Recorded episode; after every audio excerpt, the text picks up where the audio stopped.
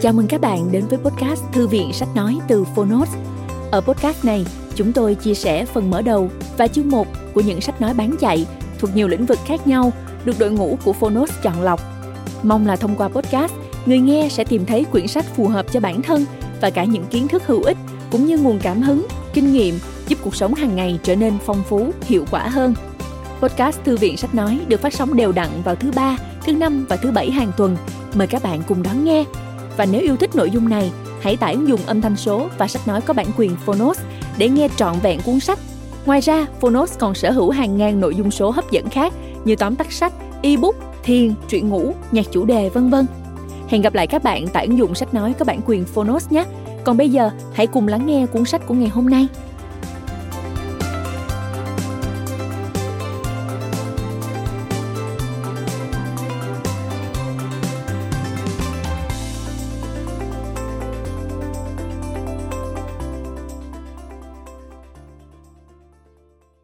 Bạn đang nghe từ Phonos. Sức mạnh của sự túng quẫn. Khi rỗng túi, nghèo đói sẽ tạo động lực lớn giúp bạn thành công. Tác giả Damon John và Daniel Bessner. Người dịch Thu Hà. Độc quyền tại Phonos. Phiên bản sách nói được chuyển thể từ sách in theo hợp tác bản quyền giữa Phonos với công ty cổ phần sách Alpha.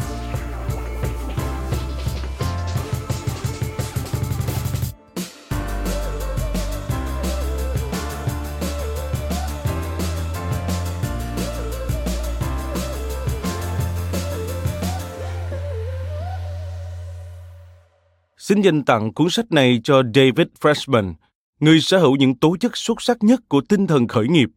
Anh luôn luôn chiến đấu cho những gì mình tin tưởng. David là một người cha, người chồng tuyệt vời, một người có đóng góp to lớn cho cộng đồng. Anh không bao giờ để ý tới màu da, mà chỉ quan tâm đến lòng chính trực của mỗi con người. David là một trong những người tiên phong xuất sắc trong lĩnh vực kinh doanh trực tuyến, trước cả những vườn ươm tiềm năng, nhà đầu tư thiên thần và nhà đầu tư mạo hiểm. Những người thấy được giá trị khi tập trung vào lĩnh vực này.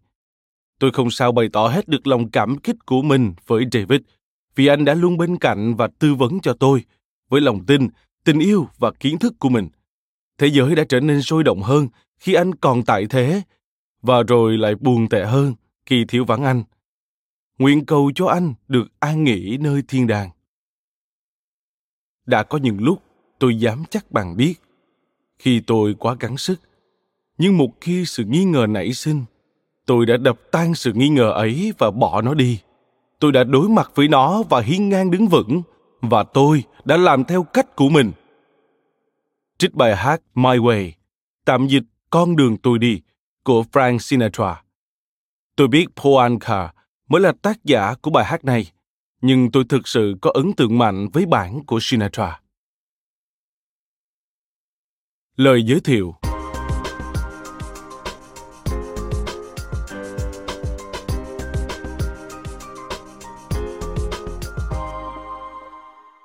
Theo bạn, điều gì trong cuộc sống là quan trọng nhất? Tiền bạc, tình yêu hay quyền lực? Với tôi, những thứ bạn kể trên không sai, nhưng cũng chưa hẳn đúng. Có trong tay ngần ấy điều, nhưng lại không có động lực thì có ích gì? Nếu một ngày lâm vào cảnh đói nghèo, không xu dính túi, bạn sẽ làm gì? Buông xuôi thả trôi với đời, cáu giận, chửi đời chửi người? Hay cố gắng tìm kiếm một cơ hội để nắm lấy, nhằm thay đổi cuộc đời thêm một lần nữa? Động lực nào khiến bạn đưa ra quyết định đó? Thực ra, khi bị dồn đến đường cùng, ắt hẳn bạn sẽ tìm cho mình một giải pháp đúng đắn mà thôi. Với tâm lý không còn gì để mất, bạn sẽ dốc toàn tâm toàn lực cho mục tiêu, và thành công sẽ không còn là điều ngoài tầm với. Tâm lý này có tên gọi sức mạnh của sự túng quẫn. Sức mạnh của sự túng quẫn là một lối tư duy luôn hiện diện trong mỗi chúng ta. Ngay cả khi chúng ta đầy đủ nhất, nó vẫn tồn tại, chỉ là quá yếu ớt để nhận thấy. Nó xuất hiện mạnh mẽ nhất khi chúng ta đang khó khăn cùng cực, nhưng có một quyết tâm cao độ. Tuy nhiên, không phải ai cũng vận dụng thành công nó, tạo nên một cú lội ngược dòng ngoạn mục. Damon John, một shark nổi tiếng của chương trình Shark Tank, nhà sáng lập thương hiệu thời trang đường phố FUBU, cách viết FUBU, là một trong những người áp dụng vô cùng thành công sức mạnh của sự túng quẫn. Ít ai biết được, Damon từng khởi nghiệp chỉ với vỏn vẹn $40. Ngân sách ít ỏi này buộc Damon phải đưa ra chiến lược vượt trội, độc đáo để có thể quảng bá sản phẩm của mình đến đông đảo công chúng. May mắn thay, chính sự túng quẫn đã tạo ra sự đổi mới. Vì vậy, ông ấp ủ một ý tưởng cho chiến dịch sáng tạo mà cuối cùng đã đưa thương hiệu FUBU trở thành hiện tượng toàn cầu trị giá $6 tỷ. Trong từng phần của cuốn sách, Damon dẫn dắt độc giả đi từ trầm trồ này sang đến sự ngạc nhiên khác khi nghe về những trải nghiệm của một số nhà khởi nghiệp trẻ tuổi. Họ đều là những minh chứng sống về sự thành công khi áp dụng sức mạnh của sự túng quẫn trong kinh doanh. Từng dòng tâm sự, từng lời trải lòng là những kinh nghiệm đắt giá đúc rút ra sau nhiều lần thất bại, sẽ giúp bạn học thêm rất nhiều điều bổ ích không ngờ. 1. Đói nghèo giúp bạn làm việc hiệu quả hơn. Một số người hay doanh nghiệp có trong tay mọi thứ từ quá sớm có thể dễ dàng đánh mất những gì họ có ban đầu. 2. Đôi khi bạn phải làm những việc bản thân không muốn làm để tìm thấy thành công giữa sự hỗn loạn. 3. Bạn buộc phải nghĩ ra thứ gì đó khi không có tiền, và chính điều này buộc bạn phải đưa ra những sáng tạo đích thực. Vậy, sức mạnh của sự túng quẫn là gì? Nó có thực sự giúp bạn vượt qua những khó khăn, thử thách khi bạn lâm vào bước đường cùng không? Câu trả lời được gói gọn trong cuốn sách này. Nếu đã sẵn sàng, hãy cùng nghe và trải nghiệm nào. Trân trọng giới thiệu tới độc giả cuốn sách này. Công ty cổ phần sách Alpha. Chương 1. Sức mạnh của sự túng quẫn.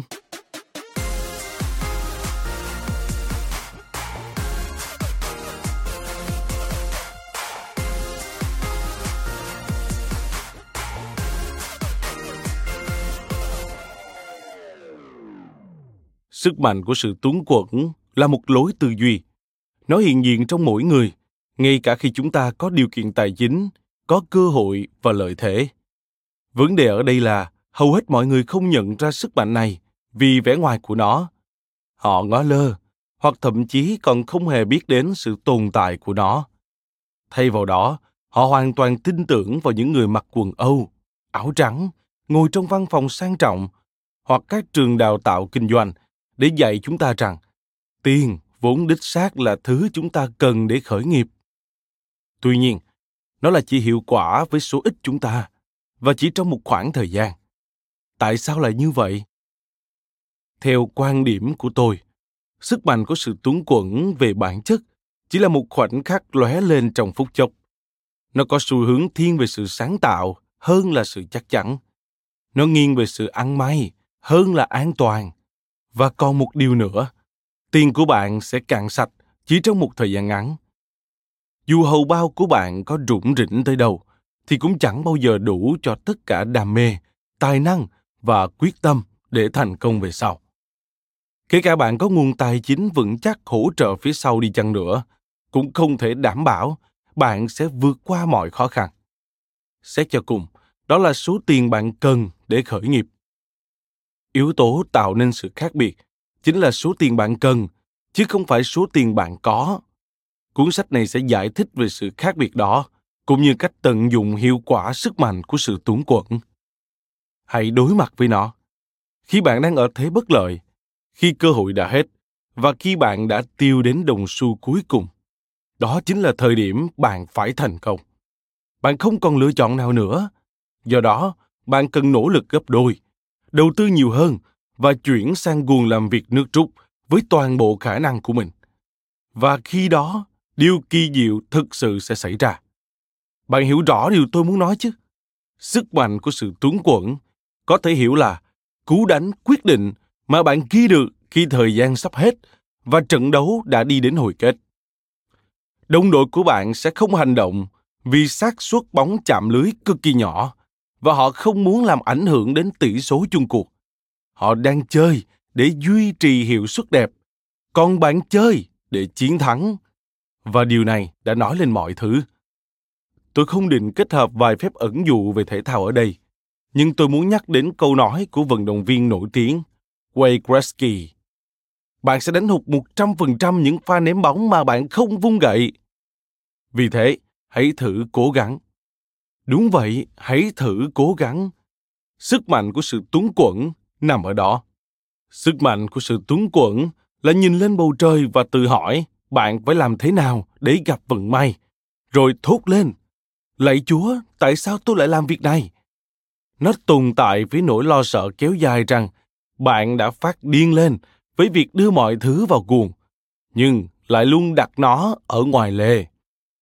Có hàng triệu lý do khiến bạn bỏ cuộc, chấp nhận thất bại, từ bỏ giấc mơ và đặt dấu chấm hết cho bất cứ thứ gì điên rồ mà bạn đang theo đuổi. Nhưng sức mạnh của sự túng quẫn là lý do để bạn bước tiếp. Có thể bạn đã bị 30 nhân viên tín dụng từ chối, nhưng biết đâu cơ hội đang chờ bạn ở lần thứ 31. Có thể sản phẩm hay dịch vụ của bạn hoàn toàn bị 30 người đầu tiên đã kích thậm tệ, nhưng nó sẽ làm hài lòng người thứ 31 thì sao? Hơn nữa, đánh giá này lại đến từ một người rất có tiếng nói. Dù điều tồi tệ nào xảy đến chăng nữa, hãy tiếp tục cố gắng. Đúng thế, hãy cứ cố gắng. Bạn sẽ chẳng bao giờ biết được rằng khi không còn gì để mất, đó chính là lúc bạn sẽ đạt được mọi thứ. Đôi khi bạn lâm vào đường cùng, phải tiêu đến đồng đô la cuối cùng trong ví và chẳng còn chốn dung thân. Nhưng hãy cứ lạc quan lên và nhìn về phía trước nếu bạn mong đợi một phép màu. Vì bạn phải thành công để tồn tại và bạn sẽ phải làm thế. Hãy tin tôi đi. Hãy trở thành một nhà cải cách thực sự.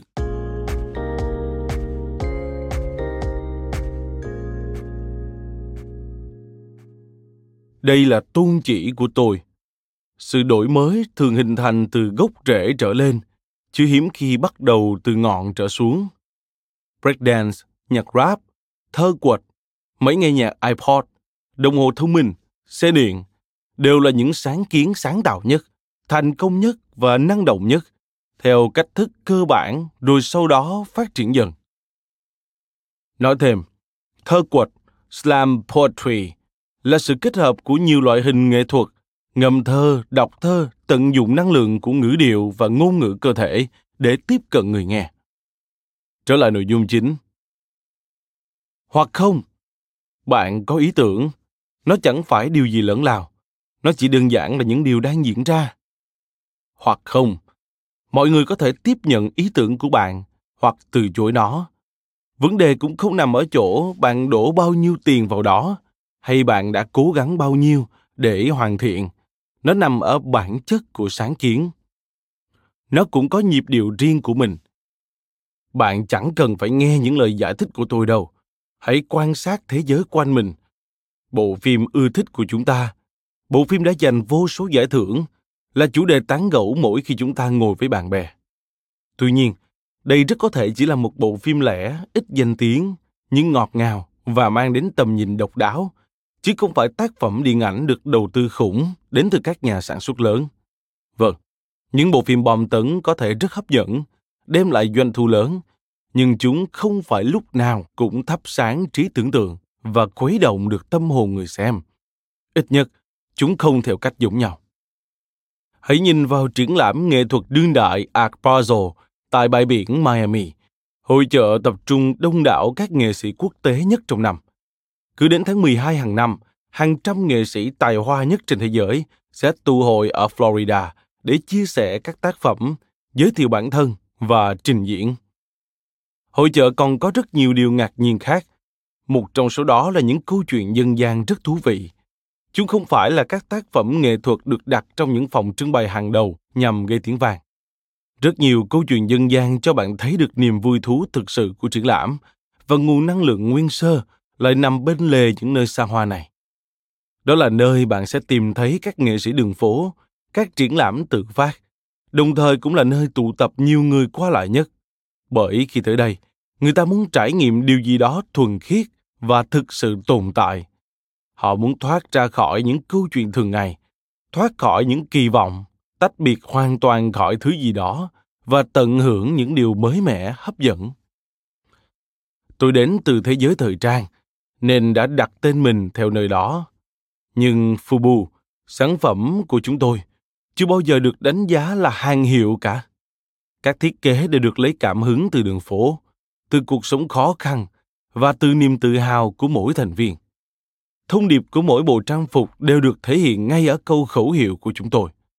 Forrest, Virus, tạm dịch, vì bạn và luôn bên bạn. Và một trong những lý do mà chúng tôi có được phân khúc thị trường tốt là vì chúng tôi có thật. Chúng tôi luôn thành thật với chính bản thân mình. Chúng tôi có hoàn toàn mới mẻ và khác biệt không?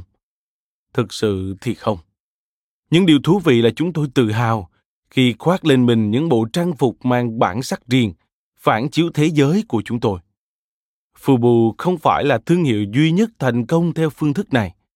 Rất nhiều nhãn hàng thời trang nổi tiếng cũng đi lên từ những cơ sở nhỏ và máy đo thủ công.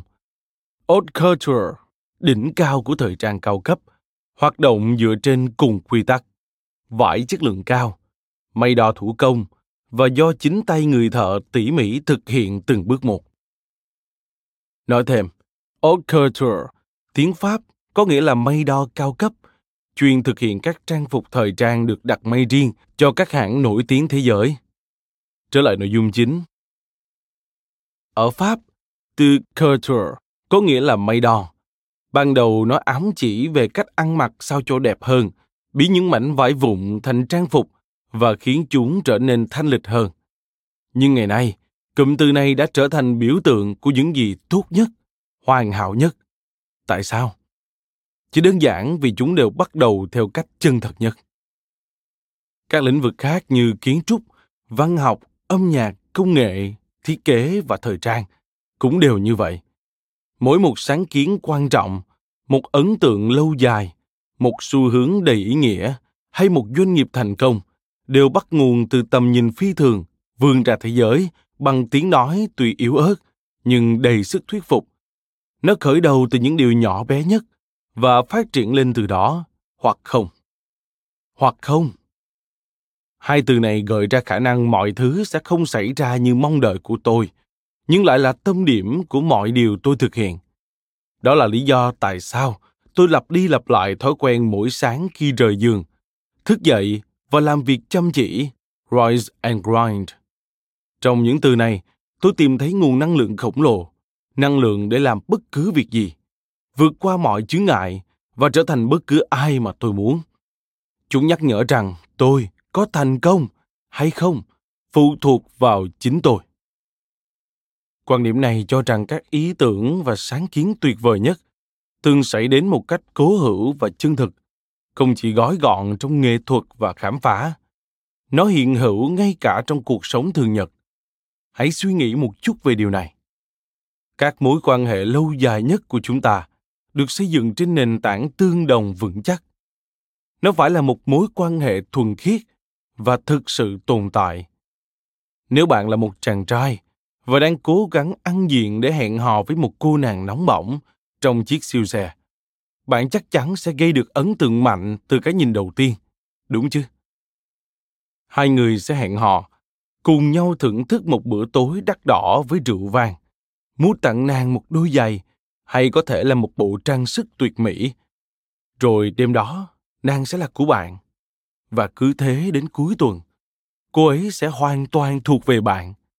Ngoại hình sẽ chẳng phải vấn đề nữa. Cũng chẳng cần bạn phải nói chuyện có duyên hay hai người cần có chung quan điểm. Thậm chí, bạn còn có thể là một gã ngốc, béo ục ịch, hói đầu hay bất cứ điều xấu xí nào khác nữa. Mấu chốt là bạn đã phô trương được sự giàu có, tặng cô ấy hoa và quà, cùng nhau có một kỳ nghỉ cuối tuần lãng mạn. Thế đấy, bạn hãy chứng tỏ với cô ấy theo cách của riêng mình. Và nếu cô ấy hài lòng với lối thể hiện ấy, thật tuyệt, tôi thực sự mừng cho bạn. Nhưng về lâu dài, mối quan hệ này sẽ đi đến đâu? Sẽ thế nào nếu bạn không còn gì cả ngoài chính bản thân bạn? Sẽ thế nào khi bạn luôn tặng quà mỗi lần hai người gặp mặt, nhưng đột nhiên bạn thất nghiệp? Điều kinh khủng gì sẽ tới chứ? Đừng ngạc nhiên Nếu bạn nhận ra rằng mối quan hệ đó chỉ tồn tại khi bạn còn vung tiền vào nó, khi không còn những món trang sức lấp lánh, không còn bữa tối lãng mạn, những kỳ nghỉ xa dần, bạn sẽ còn lại gì? Bạn đã bị dắt mũi bởi những cảm xúc giả tạo, niềm vui nhân tạo. Những điều này sẽ đeo đẳng bạn mãi không thôi. Tôi chắc chắn đó. Hoặc, nếu bạn là một quý cô, đang tìm cách quyến rũ chàng trai trong mộng, bạn khoác lên mình bộ váy đẹp nhất, trang điểm, làm tóc để khiến bản thân lộng lẫy nhất có thể, làm mọi cách để thu hút mọi ánh nhìn. Cuối cùng, bạn cũng gặp được chàng trai định mệnh. Bạn thực sự muốn anh ta chú ý và hẹn hò với bạn. Nếu mọi thứ diễn ra đúng như kế hoạch, hai bạn sẽ có một cuộc tình trong mơ, một thời gian. Một lần nữa, tôi vui mừng cho bạn bởi đây là một tin tốt lành. Nhưng nếu sau này bạn già đi, thân hình không còn thon gọn, những món đồ đẹp đẽ chẳng thể mặc vừa nữa. Hoặc giả dụ, hai bạn sống chung, bạn nằm bẹp trên giường với bệnh cúm, lượm thượm trong bộ đồ ngủ. Chuyện gì sẽ xảy ra? Sự thật, 8 trong số 10 doanh nghiệp mới sẽ thất bại trong 18 tháng đầu tiên. Có ý tưởng hay, sản phẩm chất lượng vẫn chưa đủ để thành công. Chìa khóa ở đây chính là hành động, và một phần của hành động đó là tìm thấy tiếng nói của mình, như một doanh nghiệp chân chính. Tại sao lại có nhiều doanh nghiệp thất bại như vậy? Trong hầu hết các trường hợp, chính tiền lại là thủ phạm. Bởi các doanh nghiệp sống nhờ sự hỗ trợ hoặc chờ bơm vốn từ các nguồn lực lớn hơn ở bên ngoài. Khi cạn tiền, doanh nghiệp đó cũng đi đến hồi tàn mạc. Hãy thành thật.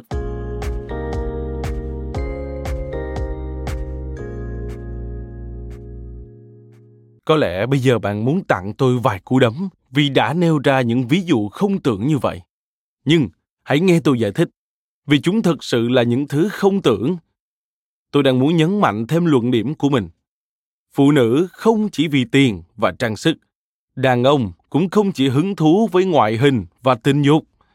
Điểm mấu chốt ở đây là chúng không có thật. Nhưng nếu thiếu chúng, mối quan hệ của bạn sẽ không có cách nào tồn tại lâu dài, dù bạn có cố gắng ném bao nhiêu tiền vào đó đi chăng nữa. Có thể bạn đã có một khoảng thời gian đẹp đẽ, nhưng lại tan biến ngay như bong bóng xà phòng. Nó không thể kéo dài. Trong kinh doanh, cũng tương tự như vậy. Giả dụ bạn mở một nhà hàng mới với không gian trang nhã, tọa lạc ngay ở góc nhỏ đẹp nhất thị trấn, nhưng bạn lại chẳng có chút kinh nghiệm bếp núc nào. Bạn cũng chẳng đủ tiền thuê đầu bếp hàng đầu hoặc nhà trang trí giỏi nhất. Bạn không có đủ tầm nhìn, không có phân khúc thị trường cụ thể, cũng không có phong cách đặc trưng. Tuy nhiên, bạn lại đoán rằng mở nhà hàng đang là xu hướng mới và thời thượng nhất hiện nay. Và thế là bạn quyết định dấn thân. Về cơ bản, bạn chỉ tập trung vào những chuyện tào lao, vung tiền cho những thứ ngoài lề và các tiện nghi khác, mà không chú trọng đến chất lượng món ăn. Rồi cứ thế mở cửa, ngồi chờ cho các bàn chật kín. Nhưng cách này không phải lúc nào cũng hiệu quả, phải chứ? Tại sao lại vậy? Bạn có nghĩ tới không? Hoặc, nếu bạn đang làm việc tại một công ty sản xuất nước ngọt và bạn quyết định phải tạo ra điều gì đó đột phá, thử một cái gì đó khác lạ hay chế tạo công thức mới, bạn đã sở hữu nhãn hiệu lớn nhất, thành công nhất trên thế giới và biểu đồ thị trường luôn cho thấy sự tăng trưởng ổn định hàng năm. Nhưng, bạn nhận thức được rằng nước ngọt, thứ đồ uống thị trường này thường có xu hướng thay đổi và luôn sẵn sàng thay đổi. Do vậy, bạn đã dành một khoản ngân sách để thuê các nhà hóa học nhằm tạo nên một hương vị mới, các chuyên gia tiếp thị để thiết kế lại logo và nhờ đến các đơn vị quảng cáo để công chúng có thể tiếp cận sản phẩm mới nhanh nhất. Bạn có đủ điều kiện để sở hữu những điều tốt nhất, một đội ngũ tận tâm và chuyên nghiệp. Nhưng vấn đề ở đây là bạn chưa thực sự bận tâm đến việc khơi gợi lên niềm hứng thú thực sự với thị trường. Bạn thậm chí còn chẳng xác định được mình đang hứng thú với cái gì. Công thức mới vốn dĩ không cần thiết. Mọi người không thực sự muốn thử hay yêu cầu nó. Và chẳng ai than phiền là họ chán công thức cũ cả. Kết quả là bạn có một loại nước ngọt mới, một trong những cú lùi lớn nhất trong lịch sử ra mắt sản phẩm. Bạn còn nhớ điều gì đã xảy ra không? Sự thật là chỉ có công ty Coca-Cola mới biết được năm 1985 đã có sự kiện gì xảy ra khi dòng sản phẩm New Coke ra mắt, bởi chẳng ai nhắc đến và bận tâm. Nhưng nhìn vào đó, tôi nảy ra một vài ý tưởng. Người ta dạy các khóa học về sự thất bại của New Coke như một tình huống thực tiễn, case study, trong một số trường kinh doanh hàng đầu. Và tôi cá là tôi sẽ chẳng có kinh nghiệm chuyên môn đó đâu.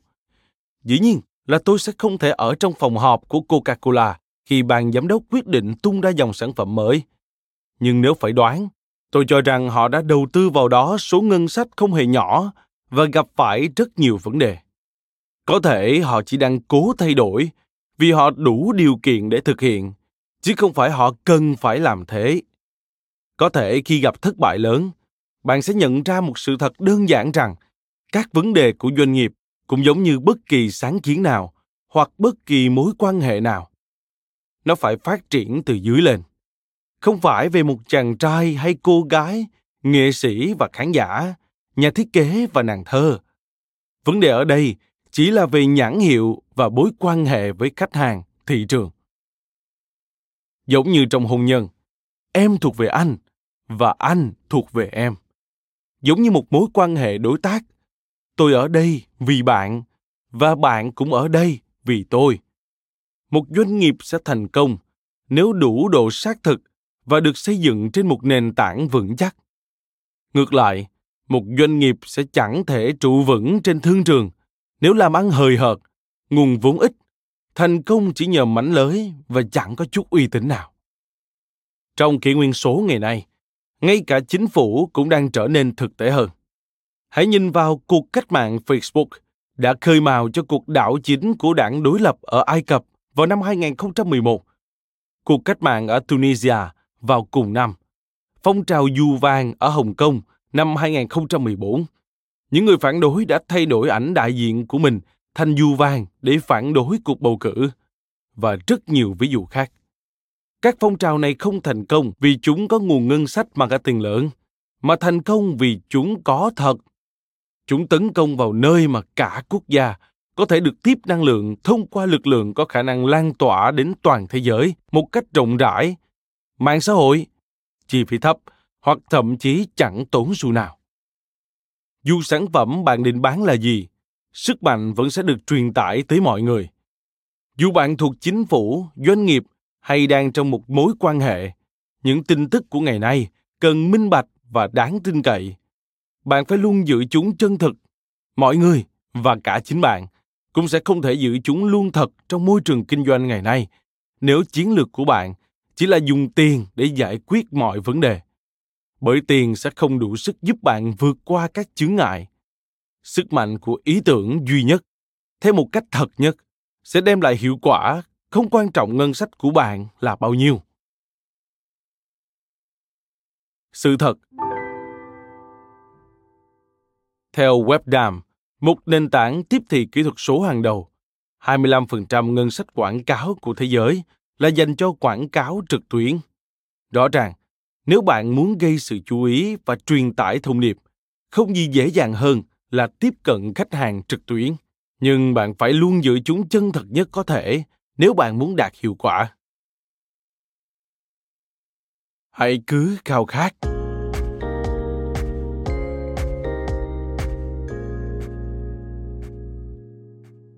Quan điểm mà tôi muốn nhấn mạnh là sự thành thật có giá trị lớn nhất với chính bản thân bạn.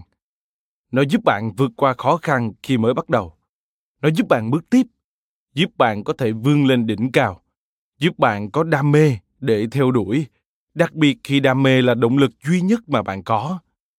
Nó còn giúp bạn hiểu rõ giấc mơ của mình, vì nó buộc bạn phải biến giấc mơ đó thành hiện thực. Điểm mấu chốt ở đây là nó khiến bạn không ngừng khao khát. Khi bạn không có lựa chọn nào khác, bạn phải thành công. Sẽ tốt hơn nếu tin vào nó, bởi nó thực sự có ích. Hãy tin tôi đi, tôi biết, vì đó là nơi tôi đã bắt đầu với FUBU cùng ba anh bạn hàng xóm của mình ở Hollis. Tôi biết, vì bây giờ tôi đã chuyển trọng tâm sang giúp đỡ mọi người khi họ thành lập doanh nghiệp và phát triển thương hiệu của mình. Điều này bắt đầu từ khi tôi trở thành một trong những cá mập của công chúng, The People's Shark. Mọi người biết đến tôi qua chương trình truyền hình thực tế Shark Tank, thương vụ bạc tỷ của đài ABC, nơi tôi cùng 4 nhà đầu tư khác lắng nghe đề nghị gọi vốn của những người chơi, cũng là các doanh nhân trẻ.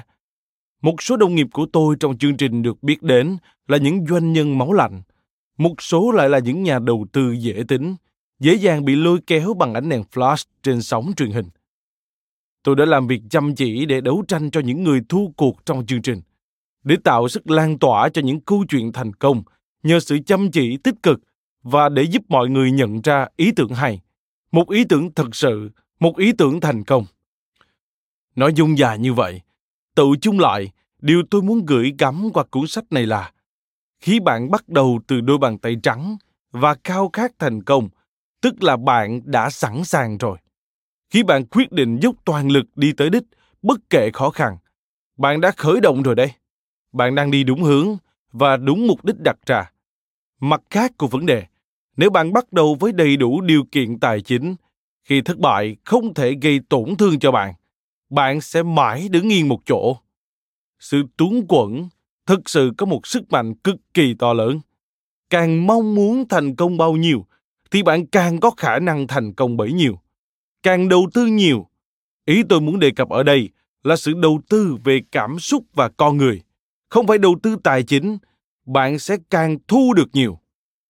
Và tôi phải nhắc lại lần nữa, tích cóp và tranh giành luôn ẩn chứa một sức mạnh vô cùng lớn.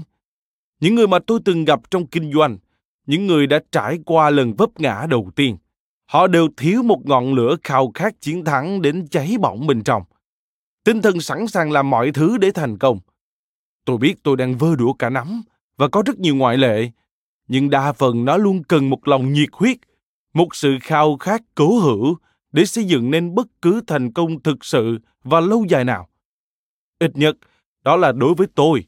Và biết đâu, nếu nắm được ý tưởng của cuốn sách này, bạn cũng sẽ giống tôi thì sao? Nhưng, có một vấn đề bạn cần hiểu rõ. Sức mạnh của sự túng quẫn chỉ hiệu quả nếu bạn nhận ra, nắm bắt và tận dụng nó. Sự túng quẫn về bản chất vẫn chỉ là túng quẫn. Nếu bạn cho phép nó đánh bại và làm tổn thương chính mình, bạn sẽ chẳng bao giờ thành công, thậm chí là khó có thể tồn tại.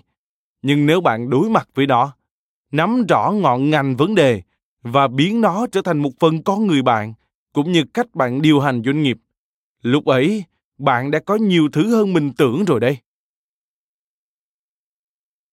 Quay trở lại vạch xuất phát.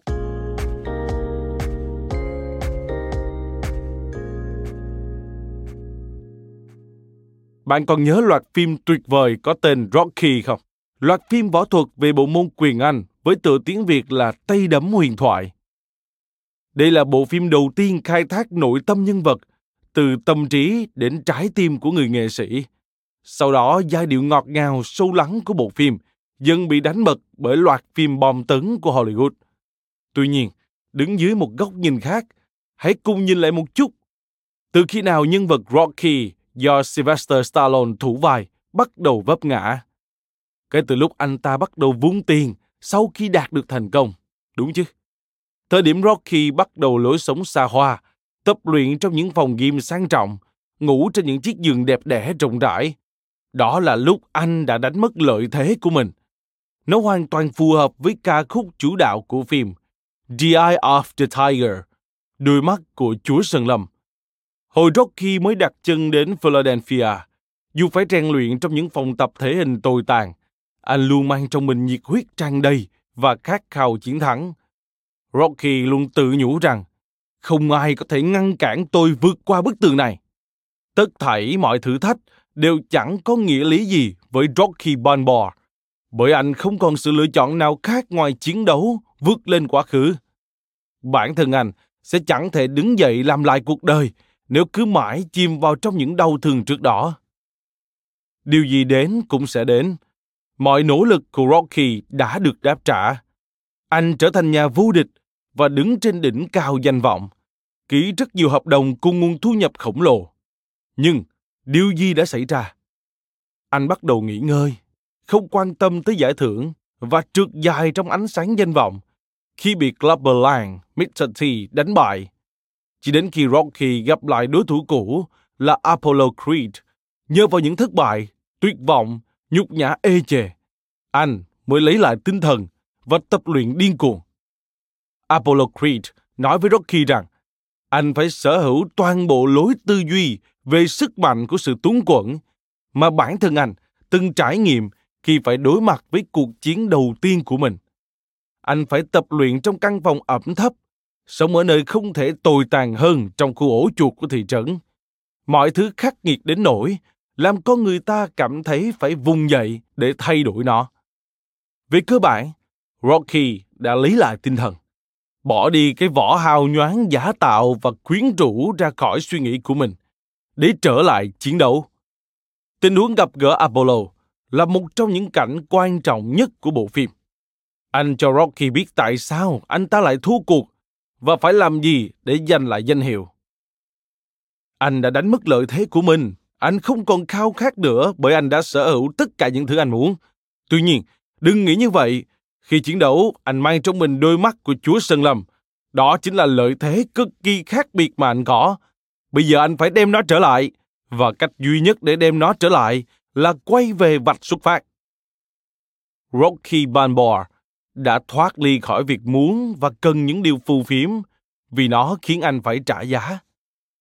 Điều này cũng đúng trong kinh doanh. Khi bạn muốn và cần nó, bạn sẽ tìm ra cách để tạo ra những điều tốt đẹp.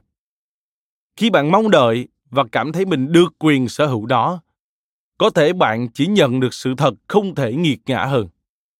Quay trở lại vấn đề, tôi không nói rằng bạn không thể bắt đầu kinh doanh với cả tấn tiền và các mối liên hệ tuyệt vời đằng sau. Có nền tảng vẫn tốt hơn là không có.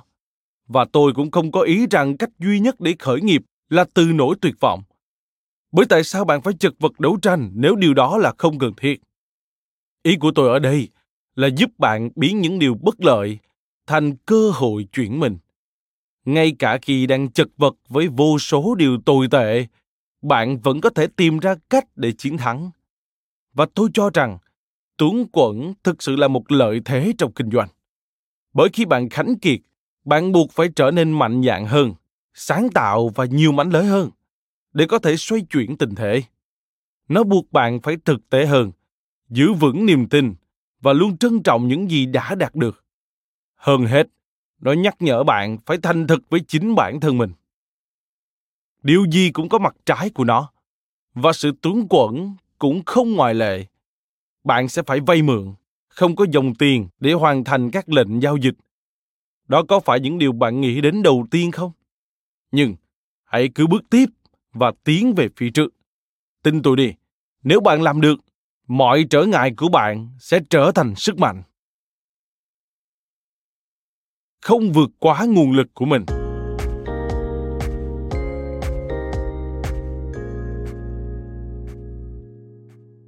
Chúng ta hãy nhìn vào Shark Tank từ mùa thứ 6 để có thể hiểu rõ hơn ý tôi muốn đề cập trong những dòng sắp tới.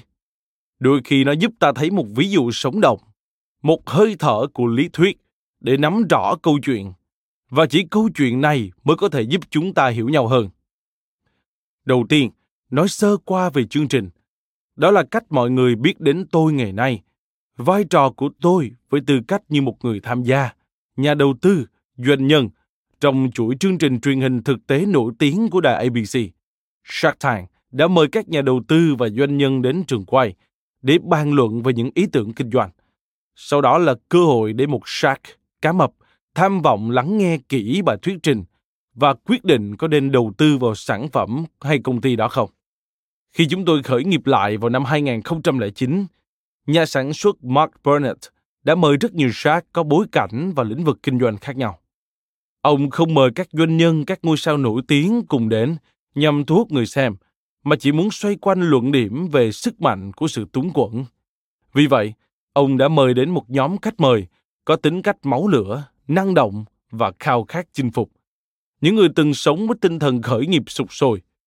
Tất cả chúng tôi đều thành công theo cách riêng, trong chính thế giới mình tạo ra. Quyết định này gây ra một cuộc tranh cãi nảy lửa giữa Mark và những người thực hiện chương trình, nhưng ông vẫn tiếp tục. Ông muốn lấp đầy trường quay với những người thực sự quan tâm tới kinh doanh, những người không ngại bỏ công sức để giúp các doanh nghiệp vận hành. Với ý tưởng mỗi Shark sẽ đảm nhận một lĩnh vực chuyên môn nhất định và luôn sẵn sàng đưa ra những ý kiến nhận xét khách quan nhất về bất cứ sản phẩm cũng như doanh nghiệp nào được đề cập đến. Tôi là bậc thầy trong giới thời trang, có sức ảnh hưởng tới văn hóa pop và phong cách sống. Nhưng trong nhiều năm qua, tất cả các Shark trong Shark Tank đều phát triển phong cách, sở trường riêng khi tìm ra các cơ hội trong phạm vi rộng. Chúng tôi có thể khởi đầu như những chuyên gia trong từng lĩnh vực như bất động sản, thời trang, tiếp thị trực tiếp, công nghệ. Nhưng hiện tại, chúng tôi đã am hiểu sâu rộng hơn về mọi mặt. Chúng tôi có mặt ở mọi lĩnh vực. Giờ đây, bạn nhận thấy rằng các sân chơi trong Shark Tank đã bị chỉnh sửa thành các phân đoạn khoảng 10 đến 12 phút trên sóng truyền hình. Nhưng thời lượng ghi hình tại trường quay có thể mất đến 1 đến 2 giờ. Rất nhiều lần chúng tôi quay đi quay lại một phân đoạn, nhưng không bao giờ được đưa vào chương trình. Và chúng tôi cũng không chắc chắn về màn kêu gọi đầu tư nào sẽ là điểm nhấn trong số tiếp theo. Tôi luôn cố gắng bắt kịp chương trình từ khi phát sóng số đầu tiên. Nhưng do lịch trình bận rộn và không thể dự tính của mình, tôi không thể theo dõi thường xuyên. Vì vậy tôi đang ở đây để xem một bài thuyết trình mà chúng tôi đã nghe từ 2 tháng trước, một câu chuyện mà tôi đã quên phần nào trước khi xem lại. Câu chuyện như sau. Hai chàng trai trẻ Joel Vinaker và Axen Archi là những người đã phát triển thương hiệu Forrest với sản phẩm giày thể thao. Họ đang tìm kiếm khoản đầu tư trị giá $200,000 để đổi lấy 15% cổ phần công ty. Giống như nhiều người kêu gọi đầu tư khác, họ cũng có các mánh lới khi thuyết phục các shark. Rất nhanh chóng, họ bày tỏ quan điểm mà mình đang tiếp thị cho giày thể thao. Họ chuẩn bị cho mỗi shark một đôi giày với đúng kích cỡ chân và khuyến khích chúng tôi mang thử. Điều này mang đến một trải nghiệm cá nhân, bạn có nghĩ thế không? Và họ đã gây ấn tượng mạnh thông qua bài thuyết trình về một loạt dòng giày khác nhau, đa dạng kiểu dáng và phong cách. Đó là một lời gợi nhắc đầy thu hút của cách tiếp cận thương hiệu tiềm năng. Tuy nhiên, điều làm tôi ấn tượng về họ không phải là sự táo bạo trong cách tiếp cận, mà là niềm đam mê thực sự đối với những sản phẩm mà họ tạo ra. Điều này thể hiện trong cách họ sử dụng sản phẩm, trong cách họ trình bày và trong cách mà họ nói về sứ mệnh của mình. Nhưng sau khi lắng nghe kỹ bài thuyết trình, tôi càng bị ấn tượng mạnh hơn nữa bởi tên công ty, Forrest Athletics. Điều này gợi cho chúng tôi nhớ đến FUBU, viết tắt của Forrest by Us. Chúng tôi dùng khẩu hiệu này để củng cố niềm tin cho khách hàng rằng chúng tôi cũng giống như họ, đều khoác trên mình những trang phục do FUBU làm ra.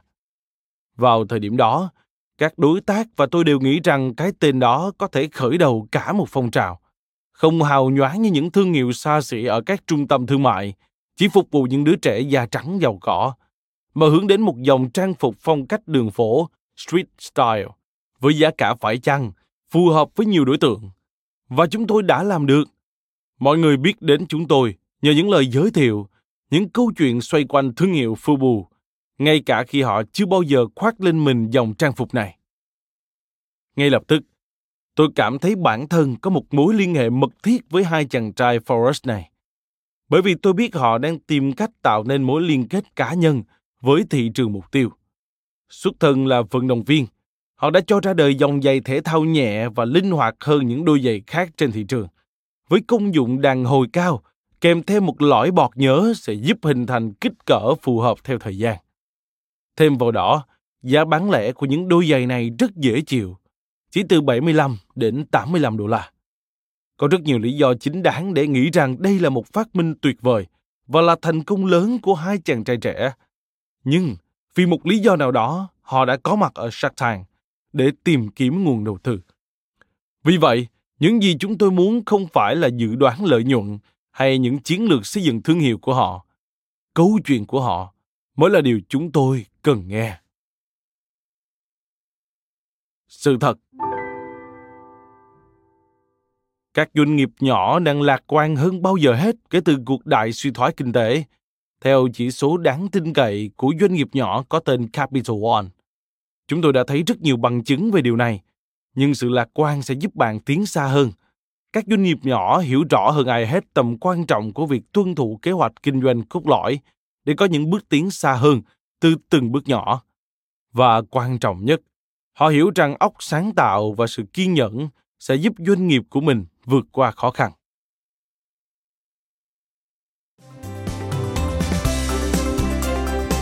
Cảm ơn các bạn đã lắng nghe podcast Thư viện Sách Nói. Podcast này được sản xuất bởi Phonos, ứng dụng sách nói có bản quyền và âm thanh số dành cho người Việt. Hẹn gặp lại ở những tập tiếp theo.